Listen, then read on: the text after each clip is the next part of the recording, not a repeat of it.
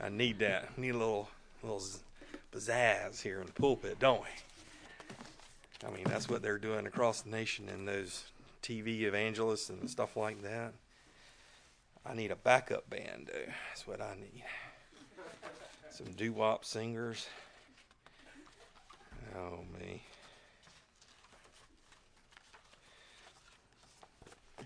Really, it's it's sad but true, isn't it? That's what's going on in a lot of these places, and uh, but praise the Lord, we can open up the Word here, and it's appreciated, and um, people can say Amen to the Word of God, and not have to connect so much with their emotions and feelings all the time. And uh, we are emotional people, and uh, the Lord has blessed us with those things, but it is not necessary because truth is uh, is the cold hard facts. And uh, got all my papers set up. I killed trees today. There we go. Get myself organized. Uh, by the way, uh, just to give you an update on Pastor, he is trapped on the beach. Um, I do not know if he has gotten off. Uh, he sent me a picture. I showed it to his children, let him know his mother has in, put him into hard labor on the beach. Uh, the man was in his boots out there picking up seashells. And uh, I think the next picture, uh, he had two sent me, and the next one he got hit by a wave. Uh, so he's at least experiencing that, right? So I don't think they went for a swim, uh, at least not yet. Uh, so who knows? But they are having a good time. Looks like it. Uh, of course, I only saw him, so I assume she's there. Um, but anyway, yeah, he. Uh, no, they. Uh, I'll, I'll, tell you, folks. Um, they they do need to get away. Um, it is not. Ministry is uh, is exhausting, and uh, you know it's a tremendous um, burden you carry when you work in ministry. I I've worked I worked in it, and uh, in the sense of day in and day out, and got close uh, to pastors, and that's uh, and a lot of times when they uh, they don't show it all the time, but they get tired and they get worn and things happen. And um, so you'd be commended as a church for getting behind that and sending them away. And um, you know, usually it's uh, when bad situations happen. They say that's the you know the straw that broke the camel's back and all of that. And those things do happen. But boy, if you can keep good things happening, uh, you will continue and sustain things um, like like a man's ministry, and it has a, a tremendous uh, effect on them to know that the church is behind that. I know men like Pastor will drive themselves, and uh, and it's and it's something they believe. Um, they'll drive themselves, and and and they they'll say, I you know don't want to do it in the flesh, but there there is some there is something to it where they drive and drive and drive, and it's important. It's their work ethic, right? They're hard workers, and uh, it's hard to to separate that. So, so appreciative of church is supporting that as they go. Pray for them while they're there, um, and, and they won't. Maybe he'll get off the beach and won't have to pick up any more seashells. So he can just enjoy the sunset, sunrise. Told him to take a good book, something Rick Warren, something he can enjoy. You know. I don't think he did that. So. Well, we do want to get to Genesis. Genesis chapter 6, and a little intimidated by this passage because it is a common passage. Uh, when you get into a common passage, you know, it's kind of like, yeah, this is the kind of thing that they're going to read in children's Sunday school. And uh, uh, in fact, if I were smart, I would have brought some flannel graph in for you today. And um, I, I, will tell you, Genesis chapter 6 was probably one of the uh, things at uh, South Charlotte Baptist Academy. I'll never forget, we started school, we had the things going there, and I never imagined I would have faced what I faced. But Genesis chapter 6 was the creator of one of the biggest I mean, I was I was facing a lawsuit out of it. One of the biggest issues I have ever seen. Uh, I have never seen anybody react so hard. My wife will remember it once I uh, explained about Genesis chapter six. When you teach it, um, the Abeka book curriculum has um, a Bible you know series. And does anybody know what they use with those series? What do they use? They call them flashcards. How'd you like to use flashcards for Genesis chapter 6? Okay, what we're getting ready to talk about and going into that, and, and, and even more into, uh, you know, in the next chapter, of course, talking about the judgment uh, of God on this world. And I had a lady come in and said, Hey, listen, my daughter is struggling with that, what was taught, and uh, did not did not like it. and um, it was it was it was really bad, you know, because they said, "Hey, uh, we we just we think this is going to mess up her psyche for the rest of her life and that kind of thing." And you're thinking, "Oh no," um, but it, it is one of those things that, um, you know, it, it is a serious uh, portion of scripture we're going to go into tonight uh, that we're going to talk about. It, it does talk about God's judgment on this world, and that can be unsettling yes, and even to children. But you know, children don't need to be shielded from. I think about what they're exposed to every day, and that's kind of what I think about. I'm thinking of all the things that children are exposed to every day. Um, you know, I'm thinking the the Bible just clearly for what it says there. Uh, probably pales in violence and other things. Um, you know, they see it on TV all the time, but boy, you put it in a passage of scripture, oh, now let's go to court. You know, and um, but anyway, Genesis chapter six. I um, we'll read verses 1 through 5 here and um, just real simple tonight as we break this down we want verses 1 through 5 we're going to talk about in verses 11 and 12 i'm going to move down and, and combine those with it we're going to see the choice of a corrupt earth uh, and then in verses um, 6 and 7 the choice of the creator and then in um, chapter i mean verses 8 through 10 and 13 through 22 we'll cover the choice of complete obedience now, I just want to get started with a little introduction about or review from what we talked about before. If you remember, when we talked about what God created, what was it about? It was really about God's, it was His glory, and everything that He put here, He cho- He chose to put here for man, and for man to enjoy. And this is the antithesis of that. This is what man chose instead of God. God, what He chose was for man. Man chose for man too, and we're going to see that here in chapter chapter six. Of course, um, from that point, we we did see where uh, the ungodly uh, uh, of Cain. We did get into that. We talked about Enoch, and we, we you know we went back a little ways there, and uh, we talked about uh, Cain and Abel even before that. And uh, Cain decided to choose what he wanted, and um, we're going to see the fruit of that here and and where this where this has led to. Well, let's go ahead and look here in verse 1, chapter 6. It says, And it came to pass when men began to multiply on the face of the earth, and daughters were born unto them, that the sons of God saw the daughters of men, that they were fair, and they took them wives of all which they chose. And the Lord said, My spirit shall not always strive with man, for that he is also flesh yet his days shall be a hundred and twenty years. There were giants in the earth in those days, and also after that, when the sons of God came in unto the daughters of men, and they bare children to them, the same became mighty men which were which were of old, men of renown. And God saw that the wickedness of man was great in the earth, and that every imagination of the hearts uh, thoughts of his heart was only evil continually. Skip down uh, to verses uh, 11 and 12. The earth also was corrupt before God, and the earth was filled with violence. And God looked upon the earth, and behold, it was corrupt, for all flesh had corrupted his way upon the earth. You know, when we look at this and we talk about choices here, this is the choice of a corrupt earth. This is what men were beginning to do. And the Bible says that they began to multiply. And of course, when anything multiplies, we know that uh, problems can occur. The increase of mankind uh, can create all kinds of uh, trouble. And uh, of course, the effect of the blessing from chapter 1 and verse 28 this was to be a blessing to see men populate the world. It's a wonderful thing. You see people, you know, they would be able to populate the earth and see that blessing come. But as with anything and with what Satan does, he's he is going to corrupt and pervert and twist and take things into a different direction. He abused and perverted this blessing that was turned eventually into a curse, and men began to multiply. And of course, we know from Proverbs 29:16 that when the wicked are multiplied, transgression increaseth. You know, we see this also as a and throughout Scripture, anywhere you see big population centers, there's there's a there's a there's you're going to get in trouble. You're going to have these issues, and um, you know, in fact, even in the Even in the church, in Acts 6 1, it says, In those days when the number of the disciples was multiplied, there arose up murmuring of the Grecians against the Hebrews because their widows were neglected in the daily ministration. You know, what did they do? What happened to these people, you know, eventually? Well, they come under persecution and they're spread out and dispersed.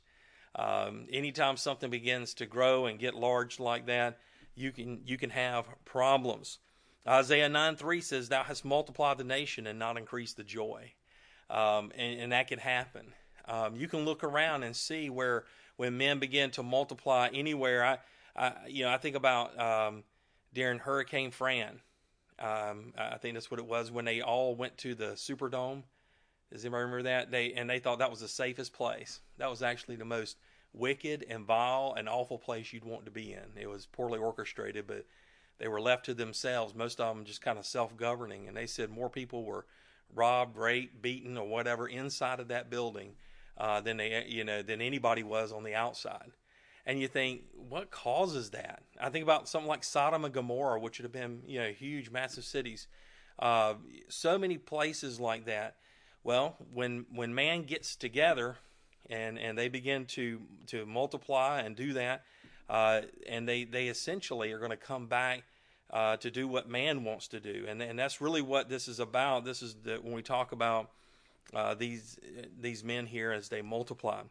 Uh, we also see there in verse two that it says that the sons of God saw the daughters of men uh, that they were fair, and they took them wives of all they chose. And we see here that in this corrupt earth that we have the uh, you know the sons of God, the daughters of men now, um, you know, as we look at this, there is an opportunity to here to have a real deep discourse about what could have, what this could have been, and there's an opportunity here.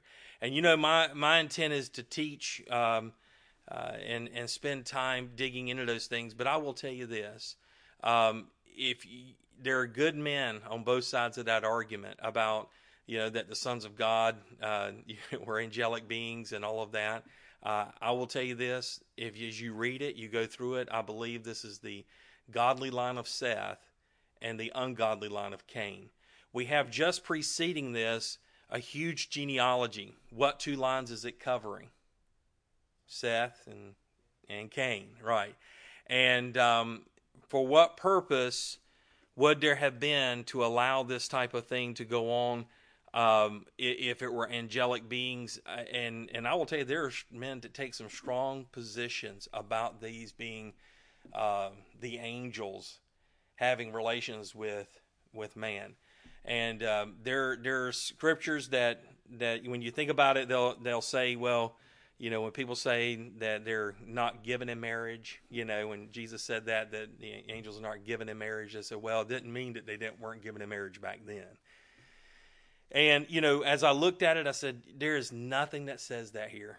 I, it, there's uh, the only thing that's referenced here are sons of God and daughters of men. And by the way, for the same reference that you have for the sons of God in places where the context is, is angels, there's also places in the context where it's it's human. And um, but they don't focus on that. The people who want to talk about the angel piece, they they spend their time talking about that the sons of God are related uh, here to angels. And so as we look at it, um, it really comes down to mixed marriages. It comes down to the idea that they that they intermarry between the two. Um, Matthew Henry says the sons of God, that is the professors of religion, who were called by the name of the Lord and called upon that name, married the daughters of men, that is those that were profane and strangers to God and godliness. You know, there is a there are several places in the Bible where this takes place. In fact, there's one that's repeated several times uh, throughout Scripture. Is really the error in the doctrine of Balaam. If you remember, if you go back to Numbers chapter uh, 25, in fact, let's just look over there. Go to Numbers chapter 25.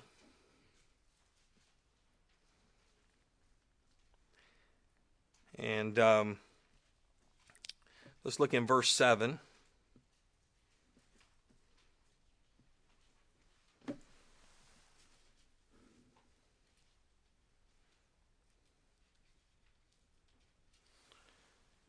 And um, if you if you remember, there was a a problem there with Balaam not being able to do what he wanted to curse the children of Israel, and eventually Balaam is able to uh, to get from verse one of chapter twenty five. There, they begin to commit whoredom there with the daughters of Moab.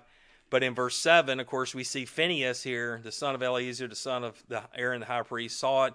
He rose up from among the congregation, took his javelin in his hand, and he thrust this. He thrust he thrust both of them through. And uh, boy, you would think uh, that took care of it. It didn't. Go down to uh, all the way down to uh, verse 30 there.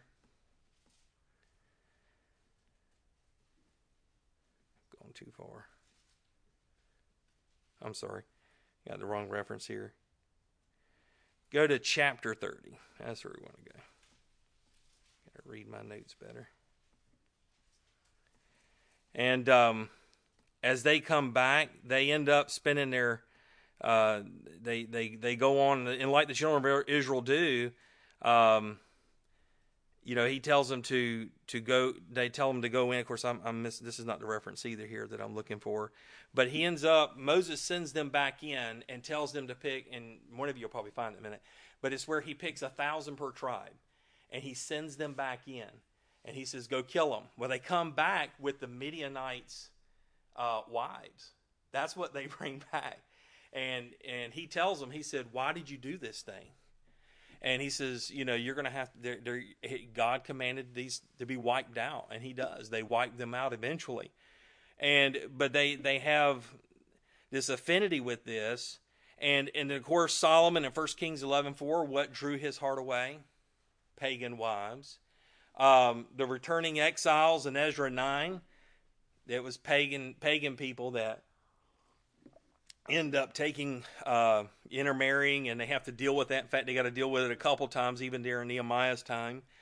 And there's a temptation there and to continue to to reach out and and and make this choice and you know they don't really fear god they don't look from like from proverbs chapter 1 verses 20 verse 24 on there uh, particularly where he says uh, because i have called and ye have refused I have stretched out my hand, and no man regarded, but ye set it naught all my counsel, and would none of my reproof. I will also laugh at your calamity. I will mock when your fear cometh, when your fear cometh as desolation, and your destruction cometh as a whirlwind, when distress and anguish cometh upon you. Then shall they call on me, but I will not answer. They shall seek me early, but they shall not find me. For they that hated knowledge and did not choose the fear of the Lord and they they don't fear God. They they do, and what to, uh, appeals to them. We see there it says the sons of God saw the daughters of man that they were what fair. They chose based on sight.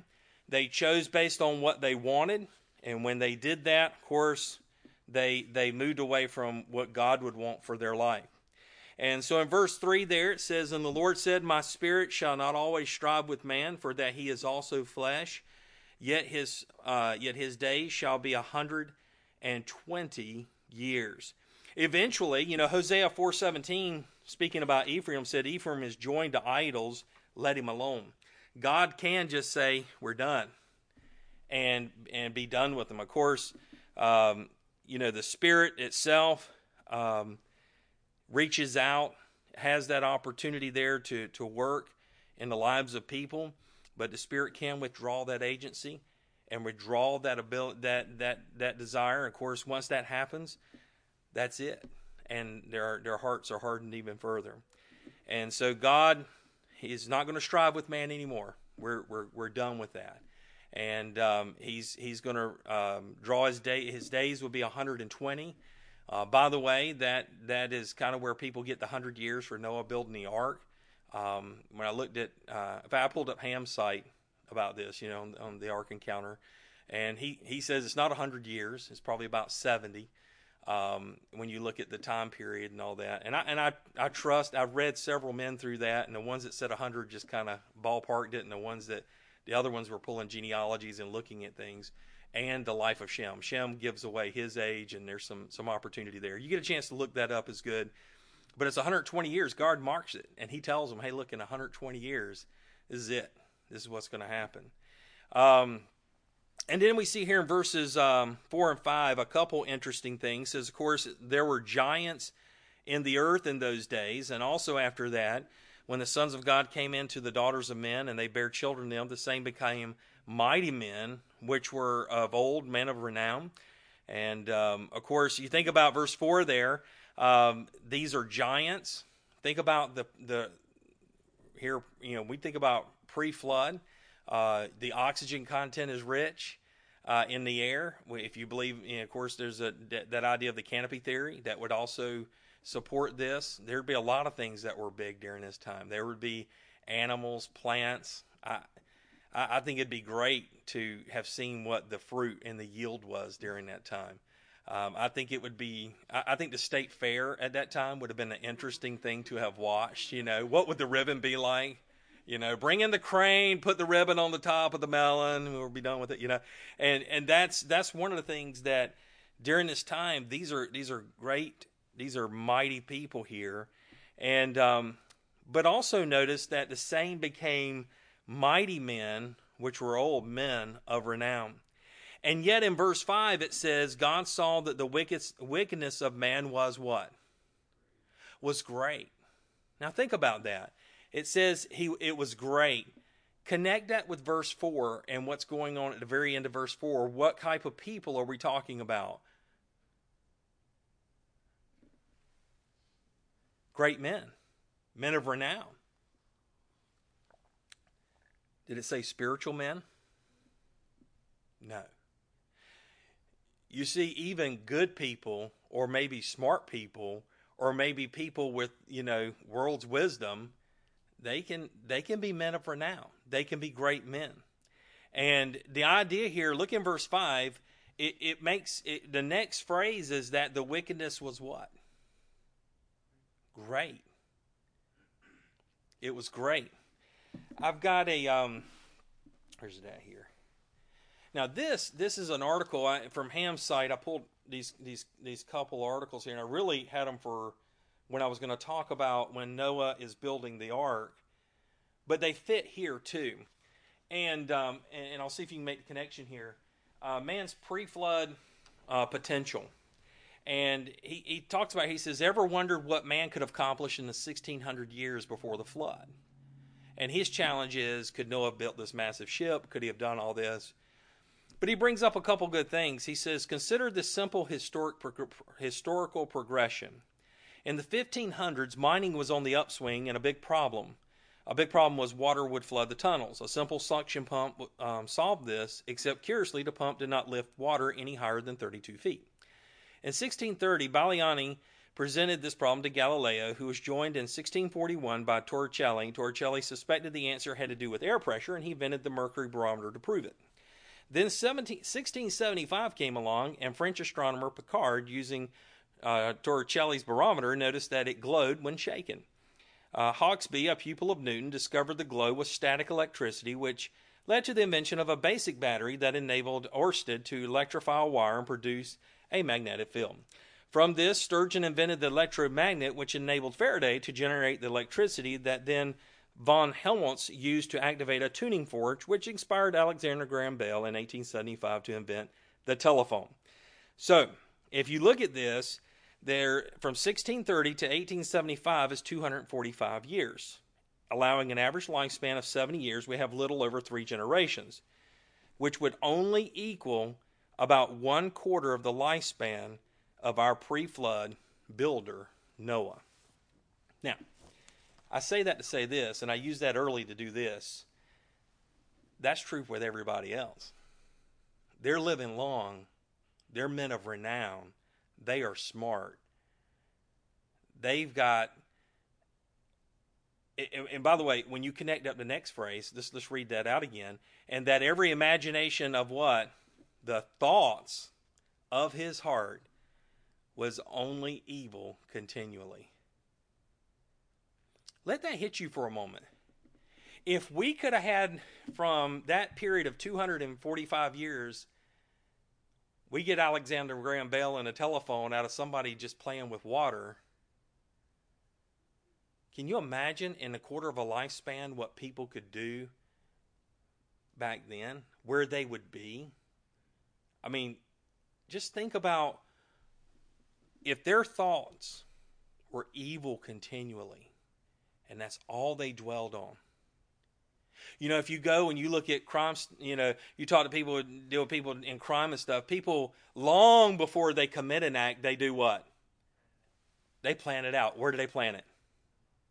And they've entertained it. It's been a thought in their mind somewhere. Can you imagine what these criminals are like? There are people who sit in jail and learn a lot, don't they? They learn a lot of the bad things. And uh, when they come out, they come out smarter, men of renown. They're great and they have the capacity to do horrible things. That's powerful. Think about what Noah in this time, the, the, the choice of a corrupt earth is to do one thing think evil, think wrong, think in every imagination, everything that I can come up with. When they woke, that's what they thought about. Of course, we know the, the scripture here from Romans 1 it says, Because that when they knew God, they glorified him not as God, neither were thankful, but came vain in their, in, in their imagination, darkened. You know, they, eh, you know, one of the commentators said they did not do evil through mere carelessness as those that walk at all adventures, not heeding what they do, but they did evil deliberately and designedly. And that's exactly what's going on here. They are they are completely wrapped up in this. And in verses 11 and 12, we see here, if you skip down there, it says the earth also was corrupt before God, and the earth was filled with what? Violence. Boy, I'll tell you this when people choose their own way, they get violent. You know how I know that? In the scriptures, the very first place somebody chose their their own way in the sense of bringing their offerings to God, they chose to do what? Mm-hmm. They tried. They chose to kill a family member. They chose to kill. They chose to murder. That's Cain. That's that's what we're dealing with here. We're dealing with the ungodly line of Cain, and they're acting just like uh, their their granddaddy here. And so, um, by the way, men like that. You know, think about Herod when he thought Christ would be in the area of Bethlehem. What'd he do? He's killing toddlers and babies. That's violent. That's vicious. Why? Because it threatened him, right? And uh, think about uh, a man like you know Nimrod, a hunter of men. Uh, just violence is, is is really what comes out of this. Um,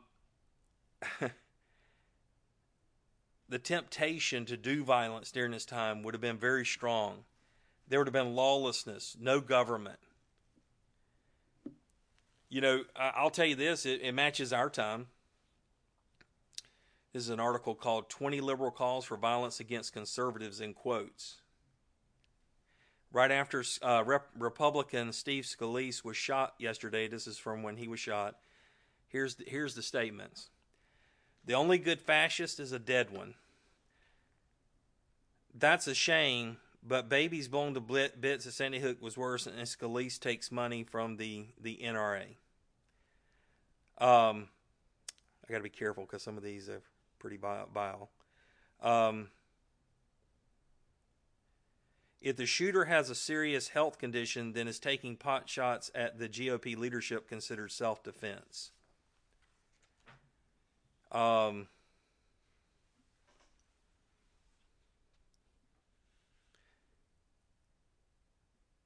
speaking about Michelle Bachmann, and somebody familiar with her, should slit your wrist, go ahead.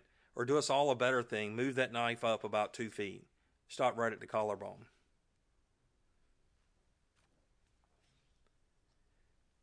I have zero doubt that if Dick Cheney was not in power, people wouldn't be dying needlessly tomorrow.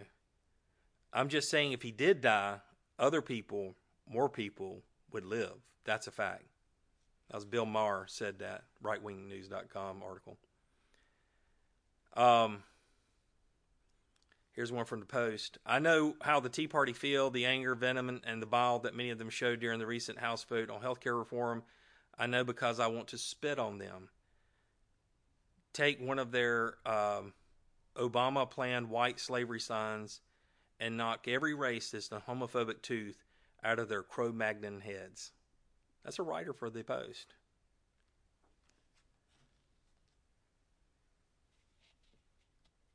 And then there's Rumsfeld, who said of Iraq, We have our good days and our bad days. We should put him up against a wall and say, This is one of our bad days, and pull the trigger. Republicans don't believe in their imagination, but partly because so few of them have one, but mostly because it gets in the way of their chosen work, which is destroy the human race and the planet. Human beings who have imaginations can see a recipe for disaster in the making and their goal in life is to profit from disaster, don't care about humans, which is why I believe personally that they should be exterminated before they cause any more harm. That's from the Village Voice's, Michael Feingold. I could, there's, I'm going to tell you something.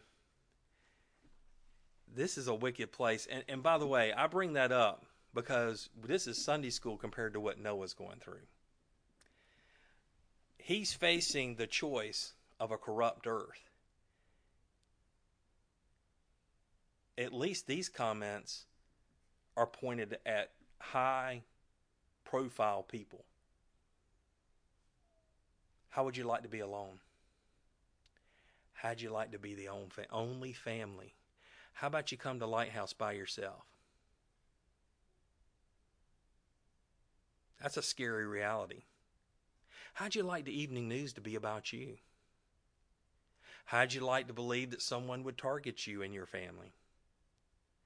I think about what they're going through, the the the world they're living in. You think it's bad? I mean, you get bad, you get mad, you can turn off the news. But I'm gonna tell you something. Everybody knew where Noah lived. Everybody knew what was going on. Uh, it, th- this is powerful when you really start to digest it he's living in a violent world, in a wicked world. We see the violence, and like I said, this would be Sunday school in comparison to where he's living. Verse 12 And God looked upon the earth, and behold, it was corrupt, for all flesh had corrupted his way upon the earth. This earth made a choice.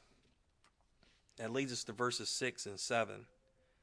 This is the choice of the Creator. And it repented the Lord that he had made man on the earth, and it grieved him at his heart.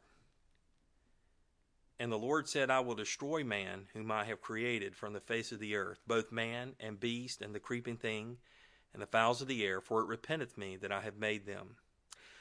Verse 6, you know, it starts out that it repented the Lord. Um, when you look into the scriptures, we know that the Lord, in several cases, you know, man is when when man is penning this. Of course, you can connect with the emotion that that certainly man feels during this. Amos two thirteen says, "Behold, I am pressed under you as a cart that is pressed that is full of sheaves." Speaking of sin, um, in Isaiah forty three twenty four, "Thou hast bought me." No sweet cane with money, neither hast thou filled me with the fat of thy sacrifices, but thou hast made me to serve with thy sins. Thou hast wearied me with thine iniquities. Ezekiel 6 9, and they that escape of you shall remember, um, uh, remember me among the nations, whither they shall be carried captives, because I am broken with their whorish heart. Um, Psalms 95 10, 40 years long was I grieved with this generation and said, It is a people that do err in their heart, and they have not known my ways. And this is where, when we talk about things like this, the Calvinist has got to have some struggles, right? Jesus said that he would have gathered them. Remember, he was weeping over Jerusalem, Jerusalem, oh, Jerusalem, Jerusalem. The greatest act of a sovereign is choice. You are not truly sovereign if you force your subjects, if you force a compliance. He gave them a choice. That's not the evidence of a flawed God. That's, that's the evidence of a God who is willing to allow man to make a choice. Yeah, but they made the wrong choice and he knew it was going to happen. It's still a choice. And I want to stop right here and I want to ask you a question. And I want you to think about it. Don't answer. Don't answer out loud. What would have happened had Noah's family compromised and not done right? Would God be right in destroying the whole world? Would he still be God? Would God have made a mistake? These are these are questions that as you think about that word repented, that's where people start to go. They start thinking, well, God made a mistake. He couldn't control this. He couldn't do God didn't seek to control it. He sought to give man the choice. He wants man to he wants man to choose the right way. But had even Noah chose it, I'm going to tell you, God could have wiped this planet out and still been just and holy and righteous and good and everything that God we believe he is today. That is so important to grasp out of this. The idea of this word repented has nothing to do with some deficiency in God. It has everything to do with the deficiency in man. Change in this way is is not that God had some kind of struggle. When we talk about emotions and and things, um, God is not wrestling over this in the sense of that He's made this this hard mistake and He's struggling how to deal with it. No, God is changing how He operates with man. Matthew Henry says the point is that God does change how He deals with human beings from time to time based on human circumstances typically the sins and failings of human beings. When humans fail, God does feel a deep level of emotion and grieves that humans consistently make decisions that cause them to suffer. The key is understanding the difference between repentance on the human level, typically changing from sinful behavior to righteous behavior, and repentance on God's level, changing how He deals with humanity as a result of the behavior and decisions of human beings. So I'll say that again. There's a difference between me who repents for doing something wrong, because I'm going from sinful behavior to righteous behavior in that I'm repenting of the sin. There's a difference, though, if you think about it from your home. You know, when I come home, I, I don't grab Caleb up and say, You just come here, boy. I'm going to whip you and just tear you up. I'm, i mean, we're to, you, you deserve a spanking and we're going to do it. That, that would just be kind of surreal, wouldn't it? Caleb would, what's going on? Now, if I come home and Caleb's done something to deserve a spanking, what did, did I when I came home? Did I come home thinking that way? Because I, I, mean, obviously, I think everybody. I hope you do agree. I don't like come home and do that. You know? uh, but you know, when I come home and there's Caleb, man, I love Caleb. I, I don't I don't want to see anything, you know, you know. I I don't think, man, I would love to get my belt right now, or you know, no, I don't think that. But Caleb does something that he's not. I'm sorry, Caleb. Swear, this is just the price of being, you know, whoever speaking's child. but he does something that he shouldn't. What changes? My behavior, right? I change because I know that's what I need to do to provide what is just and right.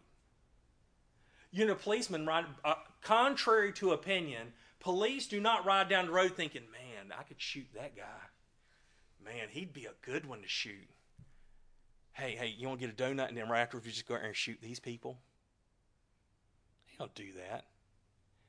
But you go just like this, and you go for your you go to your side just like that, what's going to happen? Now you're gonna make a lot of money. Um, no, you're gonna get shot. you know, it always ends up in a, a court somewhere. You know, somebody says, "Well, I was reaching for my cell phone like this." okay, and you are dead like that. It, it's a change, it's a turn, it's a turning away. Not from something that God made a mistake on. Because if God destroys all of humanity right now, at this point, He's still God.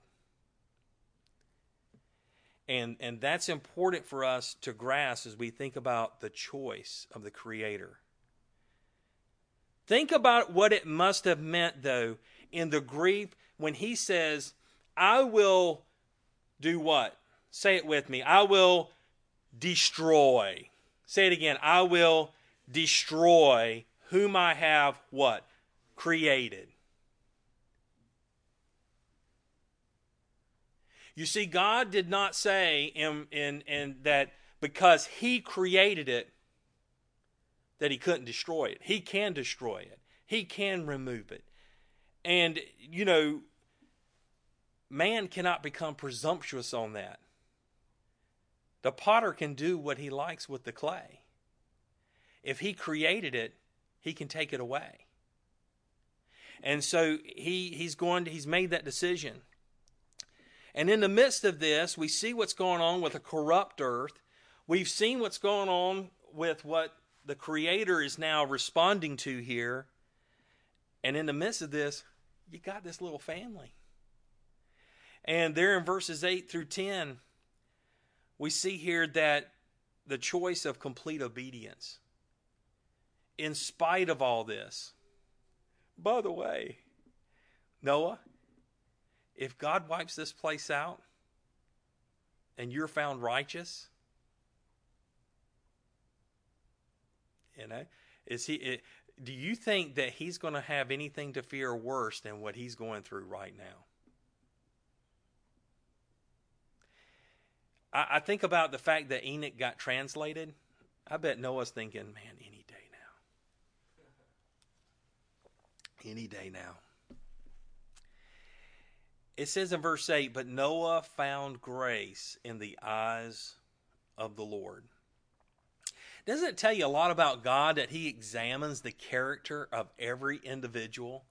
That He is not, we cannot be deists. We can't believe that He's aloof, that He's distant, that He's not a part of our lives, and He's not interested in us on a personal level. That He, he looks at this, and for all of His displeasure against the world, he has strictly examined one man's character.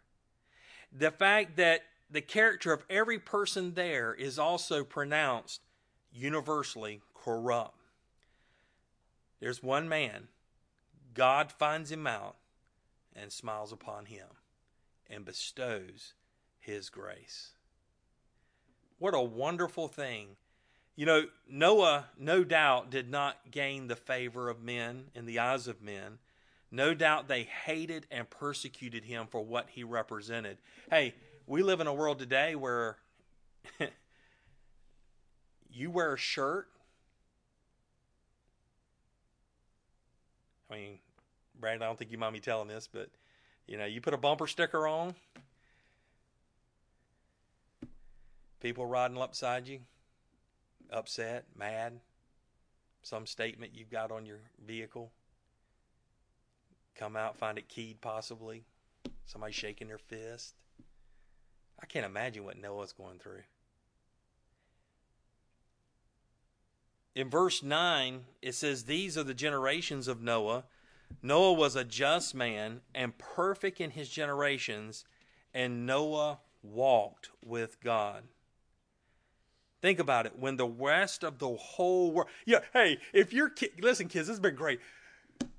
Well, everybody else is doing it. That would have been right. That would have been a true statement. Everybody else is doing it. Yes, they are. You know, that would be the one time the parents have to say, yes, they are. And I realize that, you know. I realize there's probably, by the way, I think some people have estimated it could have been as big as what we have now. I mean, just just think of it, it's a few billion people. And you're it? By the way, I mean, you're out of style, I'm sure, at that point, you know. It's got to be hard. And uh, it says that he was a just man. Um, Hebrews 11:7 says, "By faith Noah, being warned of God of things not seen as yet, moved with fear, prepared an ark to the saving of his house, by the which he condemned the world and became heir of the righteousness which is by faith." He was justified. He was perfect, not with the sinless perfection, but the perfection of sincerity of his love for the Lord, just like Job was, shewed evil.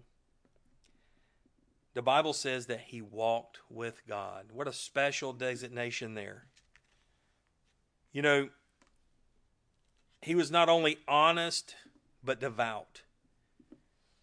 He walked and he acted with God as, as though God had him right under his very eye. He lived a life of communion with God. And he conformed himself to God's will in spite of what was going on around him. Verse 10 there says, And Noah begat three sons, Shem, Ham, and Japheth. And God said unto Noah, Let's skip down to verse 13. And God said unto Noah, The end of all flesh is come before me, for the earth is filled with violence through them. And behold, I will destroy them with the earth. And, um, you know, he, he, he, God treats him just, God said unto Noah, by the way, this would be reminiscent of in chapter 18 and verse 17 when he says, Shall I hide this thing from Abraham? He is that close to Noah and they have that kind of relationship. Psalms 25:14 says the secret of the Lord is with those that what? Fear him. Hebrews 11:7 pointed out that he feared God. You know why? Because he believed that when God said something, he meant it and that he would follow through with it. And he listened. And then he's getting ready to tell him something. By the way, all of that to say this Verse 14 Ready Noah? Make thee an ark of gopher wood. Rooms shalt thou make in the ark, and shalt pitch it within and without with pitch. And this is the fashion which thou shalt make of it. The length of the ark shall be three hundred cubits, the breadth of it fifty cubits, the height of it thirty cubits. A window shalt thou make to the ark, and in a cubit shalt thou finish it above, and the door of the ark shalt thou set in the side thereof, with lower, second, and third stories shalt thou make it. And behold, I, even I, do bring a flood of waters upon the earth to destroy all the flesh wherein is the breath of life from under heaven, and everything that is in the earth shall die. Now you think about. By the way, you told him put one window in there. Can you imagine being with all those animals and you only get one window? I, I don't know. That's that's pretty bad. Uh, but he gets one window, but it stayed open. Um, but um, storming out there, leave it open, leave it open, right? Um, so you know, as as he's given specific instruction here, and um, you know, I, I, think about what he's facing. I, I think about the turmoil that it was to deal with people and have to face all of the persecution that he faced, and then God says, "Got something for you, Noah." And Noah says, "Okay, I'm ready. Yes, Lord." And he says, "Build an ark." So we're going to take a really bad situation where people hate you already, and now we're going to make a giant three or four story building as a massive billboard that says, God's going to judge you. You will die. Right? That always helps. That'll be that. Wouldn't that be great? I mean, with the news media, they would love to hear that. CNN, you could, man, they they would probably help you with your message and things like. But I can imagine that these people um, did not like him building an ark, right? And that he would have suffered persecution with this, and that he would have went he would have went through it. But you know what? That is um, that's all up to God. Job eleven ten says, "If he cut off, shut up, or gather together, who can hinder him?" It's a, it's God's choice, right? And you know what Noah said? Let's do it. And um, and he he puts it together. Verse eighteen. But with thee will I establish my covenant, and thou shalt come into the ark, thou and thy sons, and thy wife, and thy sons' wives with thee. And of every living thing of all flesh, two of every sort shalt thou bring into the ark, to keep them alive with thee. They shall be male and female. Of fowls after their kind, of cattle after their kind, of creeping thing after its kind. Um, of two of every sort shall it come to thee, to keep them alive. and take unto thee all the food that is eaten, and thou shalt gather it to thee, and it shall be for food for thee and for them. Thus did Noah, according all to God commanded him, so did he. And so he was given particular instructions. Um, he recognized that God designed this. I'm going to build it. And uh, of course, you know, there is. Uh, during this period, he's, he's no doubt preaching and using this time as a testimony to a lost and dying world where they would have watched this uh, be erected, this going up, and seeing this ark put up. And um, this ark would have possibly stood for some time completed. And then, you know, here it is. God eventually, every all the animals go in, everything is moved that way. And Noah is, of course, allowed to uh, finally be saved, him and his family. And, um, you know, that's one of the things that um, Matthew Henry, uh, looking at there, he says, when God gives warning of approaching judgments, it is our wisdom and duty to provide accordingly. You know, Exodus 9.20 says, He that feareth the word of the Lord among the servants of Pharaoh made his servants and his cattle to flee into the houses. when you were living during the, if you were living during that time when God was judging Egypt, and if uh, you know you want to keep things alive and god says i'm going to destroy it and you know in the sense of if it's out there uh, here it is in exodus 9.20 um, it just says he that feared the word of the lord among the servants of pharaoh. Think about it. the servants of pharaoh were like hey just get get everything inside because this is getting ready to happen. I'm telling you this man is like he is he's on it you know, you know and, and and they they understood that. Ezekiel 3:18 says, "When I say unto the wicked, thou shalt surely die, and thou givest him not warning, nor speakest to warn the wicked from his wicked way, to save his life, the same wicked man shall die in his iniquity, because it's going to happen." And of course, you know it says, "But his blood will I require at thine hand." You better know that's going to happen. You know, judgment is sure. Our responsibility and the unsaved responsibility is still there. And you know, it, also there. Um, you know the you know when we think about what what he you know the the the preparation for this and bringing this together you know proverbs 18:10 says the name of the lord is a strong tower. The righteous runneth into it and is safe. And um, you know isaiah 26 20 and 21 talks about entering into our chambers.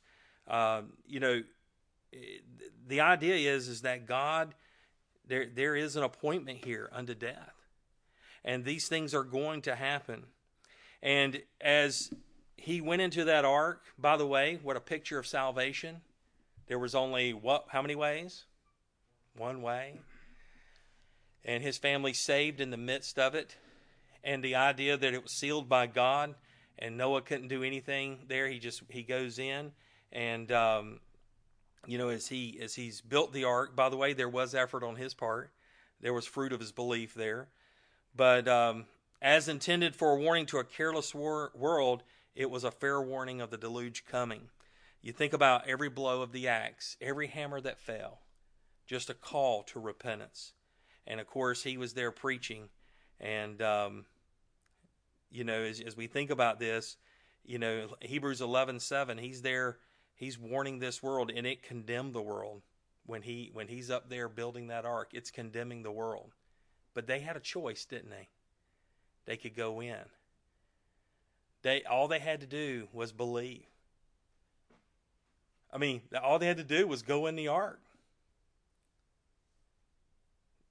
They didn't believe. They didn't choose it.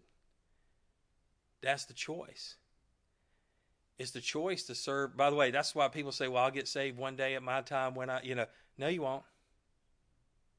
No, you won't. Judgment will come if you wait. And I think about the fact that here, here these people are loading up in the ark, and people probably mocking and scoffing and thinking it's funny. And then judgment comes.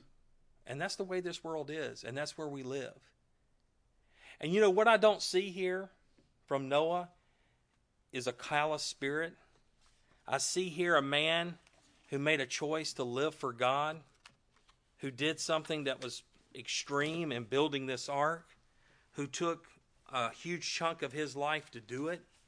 And as he did those things, I see him patiently enduring and taking it one day at a time. You know, it won't be a tent revival that does it, folks. I'm sorry. I hate to disappoint you. And then I know we hadn't put up one, but it's not a tent revival that's going to do it. It's going to be, and by the way, I don't know what your ark is, but when you stand for the Lord and you do what's right as a believer and you follow Him, you're, you're going to draw persecution, and even more so in the days to come. As you witness and you're a testimony for Him, it's going to be hard. But I can promise you this. And, and it says that as the days of Noah were, right? So shall it be during, you know, in the latter times. But I, I we haven't even experienced that yet. Let us be found faithful. Let us make the right choice. Because at the end of the day, that's all it is. That's what Noah would tell you. I just made a choice. They chose that, I chose this. They chose themselves, I chose God. By the way, if you want what's best for yourself, you choose God. That's the paradox, right? So, with that said, let's pray. We'll, we'll dismiss. Only Father, we thank you so much for tonight. We thank you for your word. Thank you for the blessing of it. Lord, bless our time now as we enter to our prayer time. And uh, Lord, just thank you so much for all that you do for us and what you provide for us. Lord, we have great liberties. We have great opportunities. Uh, Lord, I think about the uh, just the the world that we live in. Yes, it's violent, it's wicked, it's hard. Um, help us to make the right choice. And uh, Lord, thank you so much for this time now as we gather around Thy Word. Bless our time now and the prayer time to come. Praise things in Jesus' name. Amen.